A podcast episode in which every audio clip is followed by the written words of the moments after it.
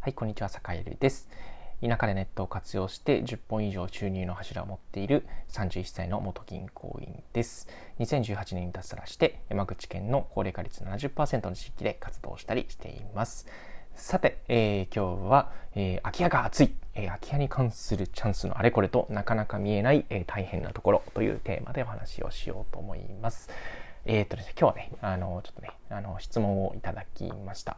えっ、と、まあ、堺ではね、あの、空き家率がすごく高い、えー、山口県の島で活動してるっていうふうに聞いたんですけど、空き家ってこう、どんなこ、どんなこう活用の方法があったりだとか、どんなこうね、あの、お仕事、空き家に関するお仕事もいろいろね、やってたりするっていう話をね、ちらりとしたりしたことがあったりするので、まあ、どんなことやってるのかっていうね、あの話をあの質問されたので、ちょっとこうそれにお答えしてみようかなと思います。えっとね、皆さんご存知ですか、えっと、日本全体でも2033年には、えー、3県に1県が空き家になるというふうに言われています。でちなみにサカエルが、えっと、活動している山口県の島、周防島という島あでは、実はね、もうすでにね、3県に1県空き家なんですよ。うん、要するにね、2033年の状態、えー、10年後の状態をもうね、日本全体より10年早く、えー、経験してるっていう状態だったりするんですけど、まあ、空き家が3割ってね、どういう状態かっていうとね、結構、あそこも空き家、ここも空き家、あれも空き家みたいな状態だったりするんですよね。うん、むしろ人を探す方がちょっとこう難しいぐらいの、3分の1とはいええー、結構ね、あの、空き家が多い集落は、えっと、半分以上が空き家みたいな感じだったりして、えー、まあ、便利な、便がいい集落にはね、あの、空き家は少なかったりするんですけど、空き家が多い集落はめっちゃ多いみたいな状態だったりします。そんな中で、えっと、堺は実はね、えー、っと、それこそ空き家バンクという制度をですね、行政が、えー、まあ、仲介をしてくれて、えー、借主、まあ、つまり借主というのはつまり堺のことですね。堺みたいに2018年に移住をするときに、えーまあ、ちょっとね、空き家を、えーまあ、行政が登録した、まあ、それなりに状態のいいところですね。え、ー、と、貸主さん、えー、つまり空き家のオーナーの人ですね。空き家のオーナーの人と、え、それから借りたい移住者の人っていうのをこうマッチングするサービスみたいなのがあったりするので、その空き家バンクというサービスを、えー、まあね、サカエルも、えー、そのね、空き家バンクに登録できる物件がないかな、みたいなことを、えー、日々探していたりします。えー、ただね、これはね、それこそあの仏壇がもうなくなってるとかね、えー、それこそ水回りがある程度綺麗であるとか、うん、そもそもすぐに住める、うん、家財道具があまり多くなくて、まあ、ちょっと片付けるだけでいけるみたいな条件が必要だったりするので、えー、これはね、あの意外とこう状態のいい家、空き家のうち、そうですね、空き家バンクに登録できる状態の家っていうのは大体こう、うん、2、3件、2、3件、2、3件あればいい方っていうような感じですね。うん、じゃあ、むしろどういう物件が多いのっていうと、えっと、まあ、片付けたり、えっと、まあ、仏壇が、えー、ね、お仏様があるから、それをのければ、なんとかね、あの、使えるよっていうのが、えー、100件中、あとはね、えっと、さっき2、3件って言ったんで、7、7、8件ですかね。えー、7、8件は、えー、まあ、なんていうか、ちょっと片付ければ、うん、まあ、ちょっと気合を入れて片付ければ、えー、いけるよというところ。で、えっと、あとはね、100件中、今、えー、10件ぐらいなんで、100件中30件ぐらい、まあ、つまり残りの20件ぐらいと、えー、残りの、えー、70件ぐらいがあるとすると、残りの20件ぐらいは、えー、まあ割とね、状態がいい。状態がいいんだけど、まだ貸したくない。うん、それこそね、お盆正月に帰るかもしれないし、まあ、先祖代々ね、受け継いできた家だからちょっと貸したくないとかね、うん、お盆に、うん、盆正月に帰るっていうのも多いですね。まだ使うっていう理由だったりしますね。うん。で、それからあと多いのが、えもう住めない。えー、結構大変な状態である。えー、その中にはね、2種類あげる、2種類分けられて、まあね、自分たちで DIY だったり、えー、っと、それこそちょっとリフォームすればなんとかなるっていう物件と、もうね、ちょっと厳しいからもう、うん、ちょっとこう、大きなね、言い方はちょっと悪いんだけど、大きな粗大ゴミみたいなね。うん、やっぱり解体するのにもね、あの、それなりに大きな、一軒あたり、それこそそこそこ大きい家だと300万とか400万とかね、かかっちゃったりするんで、大きな粗大ゴミみたいになっている家もあったりします。うん。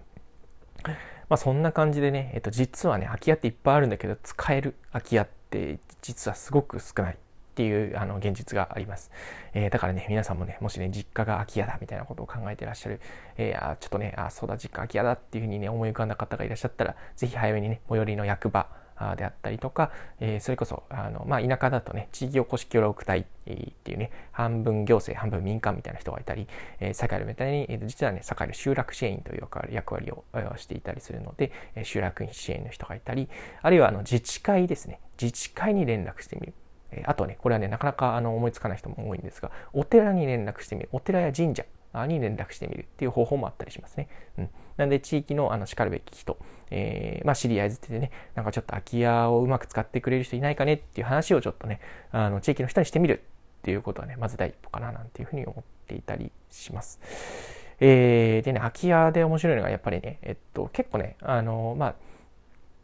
なんていうか、全くその地域を知らない人に、えー、っと、貸し、借りてもいいよっていう話ってぶっちゃけあんまり出てこないんですよ。なんですけど、えその地域に住んで、えっと、例えばね、あの、こまめに、あの、地域の人に挨拶したりだとか、ちょっと地域の役に立つような、あの、なんだろうな、それこそ水を清掃頑張ったりとか、海岸清掃頑張ったりとか、えー、まあ、そんなにね、多くないですよ。あの、草刈りとかもね、年間で言って、年間で言うと、掃除とか草刈りってね、3、4回だったりするんですけど、そういう時にちゃんと出て、えー、まあ、地域の人とのつながりを使っ、あの作っておくということをしていると、まあ、ちょっとね、あの、なんかこうね、DIY できる空き家探してるんですけど、ないですかとか言うとね、ああ、ほんならあっこ使ったらええじゃないかみたいな話になったりとかね。うんえー、結構ね、えそれこそ、まあ、あの、じゃあちょっとあそこの、あの空き家ねあのオーナーさん知ってるからちょっと親戚だったりするからちょっと連絡しとってやるよみたいな話が実は出てきたりします。えー、なんでそんなとこからこう空き家ってね使える空き家ってね結構芋づる式に出てくるので、えー、まあ空き家が見つからないっていう人はね、